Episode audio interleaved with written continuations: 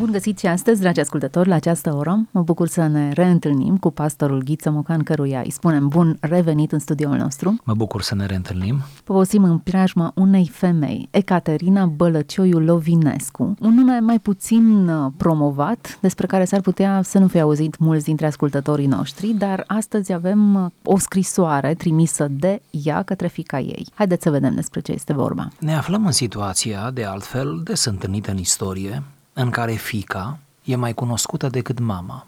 Pentru că fica acestei femei pe nume Ecaterina Bălăcioiu Lovinescu este Monica Lovinescu. Monica Lovinescu, acea voce inconfundabilă de la Radio Europa Liberă, acea luptătoare neobosită alături de soțul ei, Virgilie Runca, marele poet și scriitor Virgilie Runca, ce cuplu!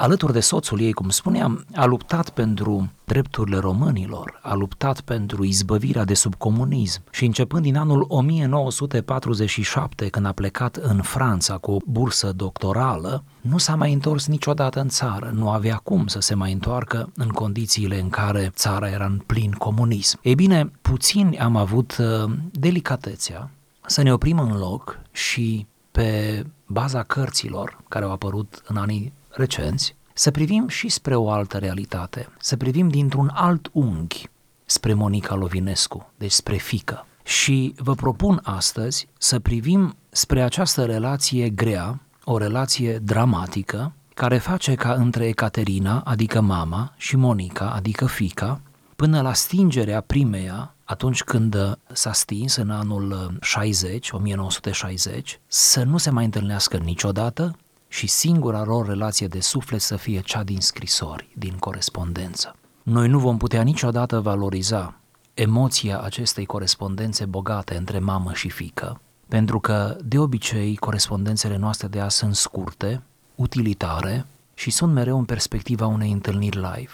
Pe când sfâșierea din aceste scrisori e dată de faptul că mama îi cere fiicei la un moment dat, promitem că nu vei veni în țară la înmormântarea mea. Și ea Mm, după ce ezită, îi promite. Nici măcar nu a avut o mormântare. Da, nici măcar nu a avut o mormântare. Dar nu cumva în momentul acela când eu nu voi mai putea controla situația, să vin țară, pentru că se știe ce s-ar fi întâmplat, ea n-ar mai fi putut să plece din țară, ar fi fost înhățată de comuniști și ar fi trecut printr-un calvar cine știe, nu, fatal probabil. Ei bine, iată o corespondență care se poartă, da, între cele două se poartă în, în condițiile acestea ale nevederii, ale neîntâlnirii. E bine, cum spuneam, în 1947 Monica Lovinescu pleacă la Paris, de unde poartă această corespondență. Din anul 1955, Caterina Bălăcioiu Lovinescu a fost urmărită de securitate, a fost arestată pe 23 mai 1958 a fost condamnată la 18 ani de temniță grea pentru, citez, discuții dușmănoase la adresa regimului democrat al RPR. Republicii Populare Române. Da. Interesant regim democrat. Așa, ce ironie, nu? exact. În momentul arestării, în momentul acela al, al arestării avea 71 de ani. Condamnată la 18 ani. Prin Condamnată ar fi ieșit la 90 ani. de ani. Deci cumva i-au, i-au urat o viață lungă. A trecut prin închisori, da, a ajuns inclusiv la Jilava, Văcărești, a, a continuat să reziste eroic da? și totul a condus, totul a condus după aceea spre moartea acestei uh, vârstnice femei, dar onorabile și uh, deosebite în penitenciarul spital de la Văcărești, probabil, ce interesant, probabil, la 7 iunie 1970. A fost aruncată într-o groapă comună, anonimă, în cimitirul improvizat în curtea închisorii. Prin urmare, a rezistat 2 ani în închisoare la vârsta aceea. Da căror caz ne nu se știu. Haideți să trecem la scrisori. Da, vă propun două scrisori, prima într-o emisiune și prim următoarea în cealaltă. De exemplu, cităm pentru această emisiune dintr-o scrisoare datată 11 martie 1951, deci la câțiva ani buni după plecarea din țară a Monicăi. A sosit ora albastră. Am stat la masa de lucru, cu intermitențe, de la ora 3. Ți-am scris azi două, trei cărți poștale, talmeș-balmeș, cum le zici tu. Îmi place tipul ăsta de scrisoare care dă peste cap regulile genului epistolar. Unde sunt frumoasele forme învățate? Introducerea, trecerea la paragraf, care te lasă să respiri de la o idee la alta, regulile care te obligau să-ți ordonezi logic gândurile, Noi două am introdus un gen numai al nostru cu evenimente relatate ca atare, crude sau palpitante, între care grație unei divinități clemente din neatenție se strecoară uneori zâmbete timide și speriate. Ne scriem scrisori kilometrice care ne lasă sleite, dar împăcate.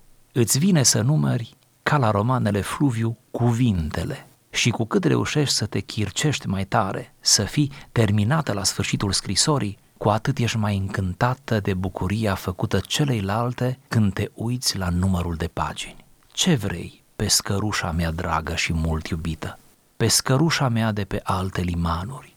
Orice organism atacat de nenumărate ori își pierde rezistența de corp puternic și sănătos, iar eu, draga mea, am fost guduită și zgâlțâită de sute de ori după plecarea ta. Sunt bătrână, scumpa mea, prea scumpa mea și în mod firesc iau în calcul un sfârșit care se apropie și care ar putea veni înainte de sosirea ta. Mi-e imposibil să cred că te-ai putea întoarce înainte de ani buni. Nu sunt om politic, dar mă cred în stare să evaluez situația actuală. Multă vreme am crezut în întoarcerea ta apropiată, am sperat-o peste o lună, la două luni, la șase luni, pe urmă la un an. La capătul puterilor, acum nu mai cred. Lava curge către voi în șivoaie clocotite, gata să înghită. Draga mea, important pentru mine este să fii tu sănătoasă, să ai succes, să te măriți, să-mi dăruiești nepoți. Mi-ar fi drag să știu că nu te las singură și că poate într-o zi o Caterină mititică îți va surâde cu buze care vor păstra amintirea surâsului meu. Tristă, sensibilă, dureroasă, puternică, scrisoare. Acum ce am citit eu aici, imperfect, trebuia citit de o actriță. Cuvintele au forță. Ne e greu să intrăm în scenariul acestei relații, pentru că e dureros, în primul rând. Ne e greu să înțelegem specificul epocii în care a fost scrisă și ne e greu să ne imaginăm viața fără speranță. Cred că și Ecaterine e greu să-și imagineze, de aceea încheie tot într-o notă pozitivă. Da, încheie cu gândul la nepoți. Nepoți care n-au venit, dar uh, ea s-a stins cu gândul la nepoți. Oare toate trebuie să vină ca să credem în ele? Oare toate trebuie să ni se întâmple? Dacă se întâmplă, de ce să mai credem în ele? Ora albastră. Haideți să oprim puțin discuția noastră în această oră albastră. A sosit ora albastră și începe scrisoarea pe care o enunță, non-conformistă, departe de formulele obișnuite, nici nu-și mai găseau rostul într-o relație cum era relația lor. Deja scrisese mult prea mult ca să mai aibă sens o rânduire riguroasă a paragrafelor, a introducerii, a tuturor formulelor de adresare. Așadar, plonjează direct în această oră albastră. Ora albastră este o aluzie la noapte, pentru scriitori și pentru această femeie care cobora dintr-o viță nobilă boierească, noaptea nu e neagră. Pentru că dacă ar fi neagră, ar fi monotonă, nu-i trebuie nimănui o noapte neagră. Și atunci uh, trebuie să aibă culori noaptea. Ori ora, ora albastră, după detaliile din scrisoare, și mi se pare că această sintagmă mai apare în scrisorile ei, este timpul de după miezul nopții. Miezul nopții și iată, am stat cu intermitențe de la ora 3 sau poate miezul nopții în somn, dar apoi de la 3 ne trezim, nu se trezea și începea să scrie. Oricum, uh, aproape toată corespondența dintre acestea două, dintre mama și fică, din perspectiva mamei, s-a scris noaptea pentru că nopțile sunt uh, ale scrisorilor, nu? Hmm. Ora 3 are, are o anumită conotație. La ce oră se trezește cineva când îi sare somnul? Da. Pe atunci. Probabil era ora la care se gândea dureros la fica ei. Așa mi imaginez eu. Care sunt lecțiile pe care ni le putem asuma din această relație? Îmi place că au păstrat legătura atât de strâns și că într-o epocă în care e foarte multă tăcere în relații, își scriu câte două, trei cărți poștale pe zi și toate acestea adunate într-o scrisoare cu un număr atât de concentrat de pagini. Comunicarea nu era facilă ca da. acum. Prima chestiune tehnică care reiese de aici, pe care e bine să o punctăm, ă, este amestecarea deliberată a stilurilor. Noi două, zice, am ajuns la un așa mare grad de comunicare și se, se bucură mama, noi două, zice, așa de bine ne scriem și așa de bine ne înțelegem încât ne permitem să scriem ba cărți poștale, ba scrisori kilometrice. Noi amestecăm stilurile, noi uneori, în mod conștient, transgresăm uh, stilurile și uneori nu ținem cont de rigorile unei corespondențe. Noi ba când ținem cont, ba nu ținem cont. Aici este o naturalețe pe care nu e așa, într-o relație de comunicare, fie scrisă, fie verbală, toți oamenii apropiați și-ar dori eu. Acum, e clar că e un miez la care ele au ajuns. aș fi interesată cum i-a răspuns Monica. Există o reciprocitate, nu și-ar fi putut permite genul acesta de discurs dacă nu exista un capăt Sigur. al firului, Sigur. locul în care pescă rușa, ca să o citesc exact, formula da. de alint pe care o folosește în această scrisoare, în care răspundea în așa fel încât dialogul Sigur, să aibă este sens. o candență, un ritm, un uh-huh. ison, își țin isonul uneia alteia. Acum vreau să aduc în atenția ascultătorilor uh, să caute prin librăriile bune și vor găsi de la un an la altul uh, tot mai multe cărți de corespondență dinspre mamă spre fică, dinspre fică spre mamă, pentru că toată această literatură acum este în mare vogă și uh, editurile mari încearcă să promoveze nu? Acest, acest tip de literatură care, să fim serioși în comparație cu alte tipuri de literatură, e ceva frumos, consistent. Vă imaginați cum va arăta literatura în viitor? Un volum de mesaje SMS trimise sau pe WhatsApp între tată, fiu sau da. mamă, fică. Așa că ne va fi dor de asemenea scrisori. Ne va fi dor, da, vor fi mesaje scurte, încriptate așa. Chiar și ceea ce spuneați, această metaforă, pescărușa mea, nu cred că e întâmplător aleasă, pentru că pescărușul uh, e vioi, e, cum să spun, trece peste mare, peste lac. Uh, ori ea, Monica, tocmai asta făcuse, plecase la Paris și zbura pe acolo, nemai întorcându-se, nemai găsind drumul înapoi spre casă, nici nu era indicat să-l mai găsească în condițiile date. Dar pescărușa, eu cred că este o metaforă cu grijă aleasă.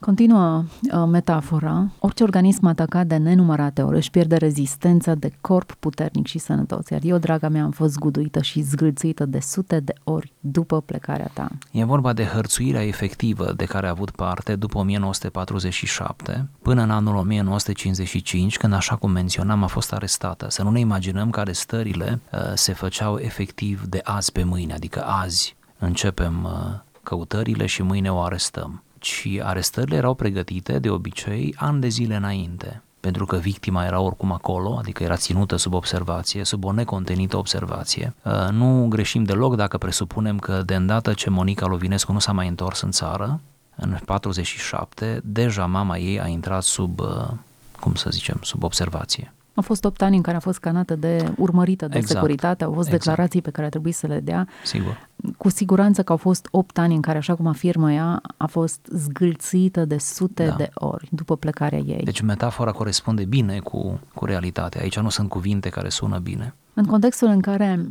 E interesantă această dualitate. Îți dorești să vină fica ta acasă, cu toate acestea o implor să nu să revină. Nu vină, da. E greu să fii împărțită între cele două dorințe la fel de da. puternice. Da. În această scrisoare, dacă n-ai cunoaște alte scrisori, ai avea impresia că o cheamă. Dar de fapt nu o cheamă, aici este chemarea dorului. Aici este, este ceva uh, care nu ține de concretul situației, ci care ține de un joc scriitoricesc și mental în primul rând, pe care mama și-l permite cu multă maestrie, spun te-am așteptat o săptămână, o lună, nu, un an, apoi nu te-am mai așteptat. În fond, când cade în realitate, ea spune nu cumva să vii, adică nu cumva să-ți faci una ca asta.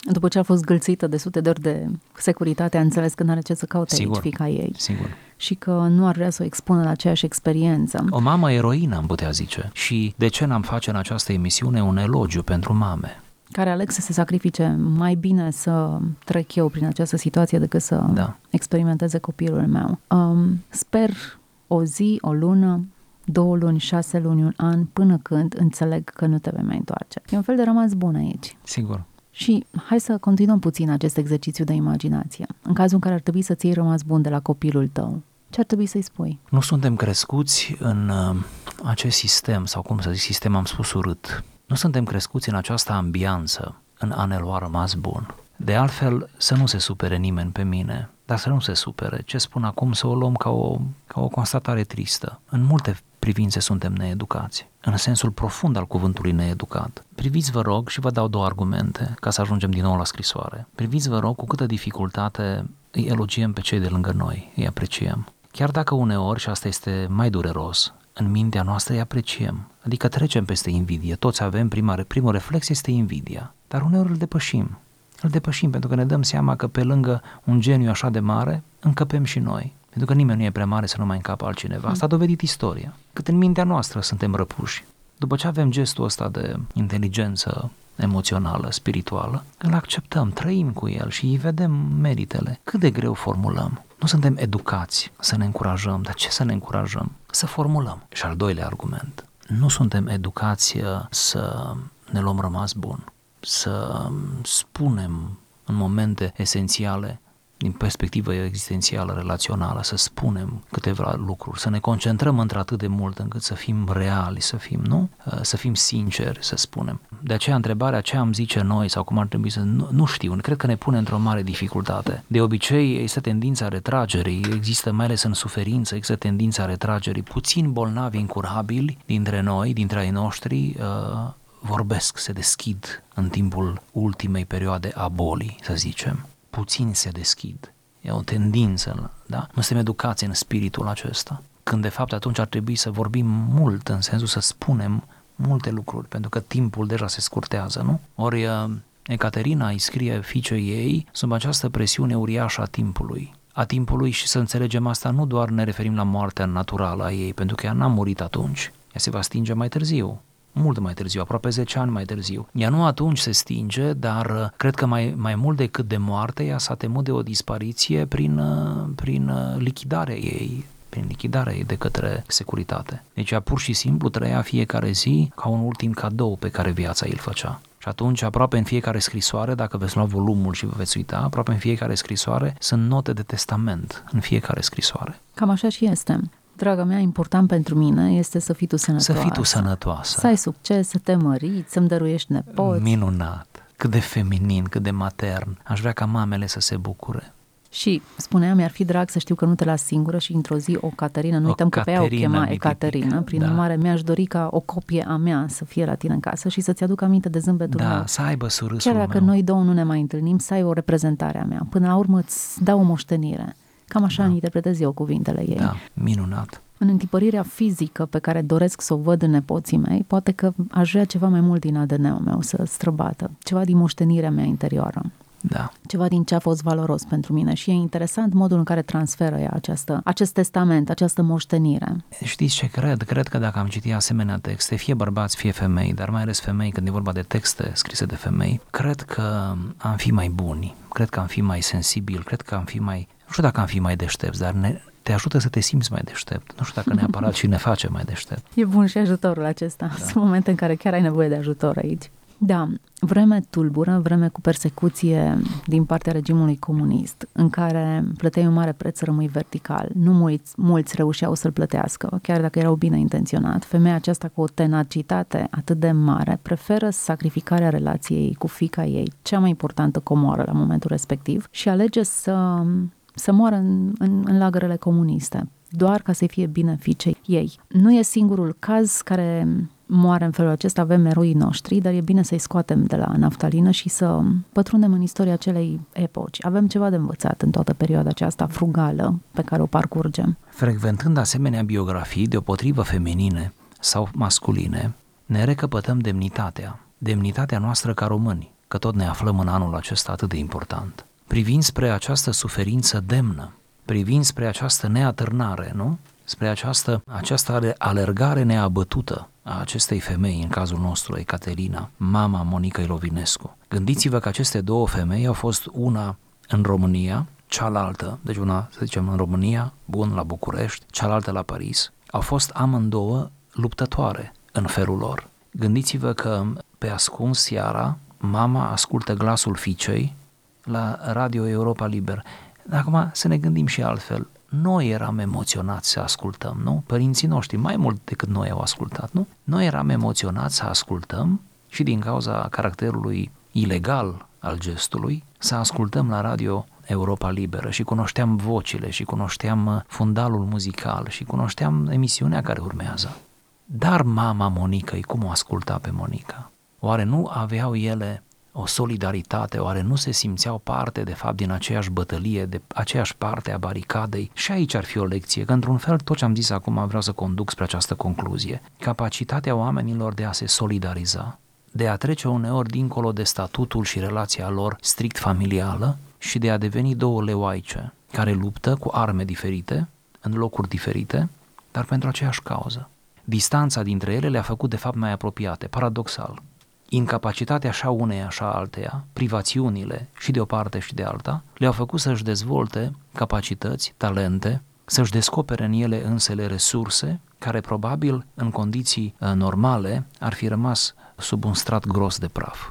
Interesant, învățăm din povestea aceasta că nu există nimic care te poate separa cu adevărat din exterior. Nici regim comunist, nici urmărirea securității, nici țări diferite. Când te separă ceva de celălalt, piedica e înăuntru.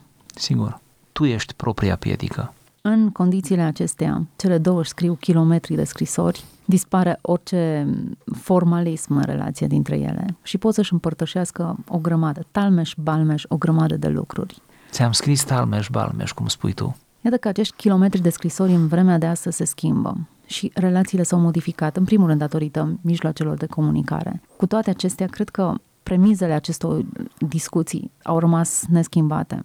Comunicarea trebuie să se desfășoare pe aceleași criterii. Aș face o afirmație, dar sper să mai am timp să o explic. Ar fi cam așa. Nu mai avem kilometri de scrisori, nu mai avem tihna corespondenței, profunzimea corespondenței, dulceața, ă, farmecul, ă, caracterul imprevizibil al unei conversații. Nu le mai avem pe toate acestea pentru că am distrus ritualul. Pentru orice trebuie un ritual. Ritual în sensul absolut, să luăm ca un cuvânt absolut laic. Nu ne mai pregătim inima ca să facem lucrurile acestea. Dacă nu-ți mai pregătești inima ca să faci un anumit lucru, precum ar fi o conversație, o, o, o scrisoare. O. Dacă nu te, ne mai pregătim pentru ceva, acel ceva nu mai iese sau iese cum, cum îl vedem acum. Le facem pur și simplu. Nu mai avem ritualul pregătirii, oprirea aceea în loc. Pe vremea când se scria cu condeiul, trebuia să ai condei în bună funcțiune, trebuia să ai cerneală de bună calitate, trebuia să ai hârtie, iarăși, de bună calitate. Toate acestea, odată ce le ai, trebuiau puse într-o anumită ordine. În momentul în care un scriitor care scria cu condeiul, iar aceste scrisori au fost scrise cu condeiul, de mână, își punea toate acestea pe, pe masă și le aranja cu meticulozitate, chiar ușor tacticos și afectat, în timpul acesta care îi lua câteva minute bune și oricum nu se grăbea, pentru că timpul acesta este un tempo psihic, mental, în care el deja în răstimpul acesta își formula scrisoarea. Iar când lua condeiul și scria, era inspirat. De aceea era inspirat. De aceea era mai inspirat decât noi. Pentru că el se gândea înainte, se acomoda cu scrisoarea înainte de a o scrie. Noi nu ne mai acomodăm. Înțelegeți ce zic? Nu mai avem ritual. Noi nu ne mai știm acomoda. Nu, nu ne lipsesc mijloacele, din potriva, cum noi le avem, cum nu nimeni nu le-a avut. Nu, nu ne lipsesc nici cuvintele, cred. Nici trăirile, noi toate le avem, omul le are în orice generație. Nu ne lipsește pregătirea, nu ne mai pregătim. Cum citim în Micul Prinț al lui Antoine de Saint-Exupéry? Ce îi spune vulpea micului prinț? Dar când voi veni la tine, citez acum aproximativ, Antoine de Saint-Exupéry trebuie citit el însuși, da? Hmm. citez aproximativ. Nu, vulpea îi spune, și vino pe la mine. Și când vei veni la mine, înainte să vii, anunță-mă, ca să știu să-mi gătesc sufletul. Ați înțeles? Asta vreau să zic. Noi nu ne mai știm găti sufletul. Sau după cuvintele lui Andrei Pleșu, nu ne mai știm grădinări sufletul. Nu mai știm să-l privim. Hai să învățăm să ne luăm răgaz, să ne luăm un pic de răgaz, un pic de timp, să știm că lucrurile adevărate chiar se fac cu pregătire. Nu se poate fără pregătire. O mâncare bună nu se face fără pregătire, nu? Așa e. De aceea le ieșau bine scrisorile, că le pregăteau nu doar în fondul emoțional, ci realmente le, le formulau în minte, schimbau scenariul în minte, erau ciorne anulate. Cine își mai permite astăzi să aibă prea multe ciorne? Și asta, de exemplu, că nu avem timp, veșnic nu avem timp. Lăsăm lucrurile cum, cum nu trebuie uneori în scrisul nostru, în vorbirea noastră, da? Nu rectificăm, nu ne întoarcem, pentru că nu mai avem timp. Nici noi nu suntem mulțumiți de ce e acolo, nu? Nu suntem mulțumiți, dar trecem peste. E foarte trist că trecem peste. Uite că ne deformăm câte un pic azi, un pic mâine și ne este rușine de noi apoi. Relații modificate, comunicare alterată, o dinamică pierdută pe care focalizarea de altă dată o norma. Suntem la finalul emisiunii și am vorbit astăzi despre o femeie erou, o femeie care a ales să moară în închisoare o femeie ca să martir. Nu pună, martir, da. să nu pună în pericol viața fiicei ei și mai ales să rămână ea funcțională și prolifică în mediul în care era mama Monica Ilovinescu. Ne oprim astăzi aici, ne propunem să continuăm pe această temă, căutând, cotrobăind în corespondența ei pentru a învăța lecții de viață. Mulțumim tuturor celor care ne-au urmărit în această ediție. Să fiți binecuvântați!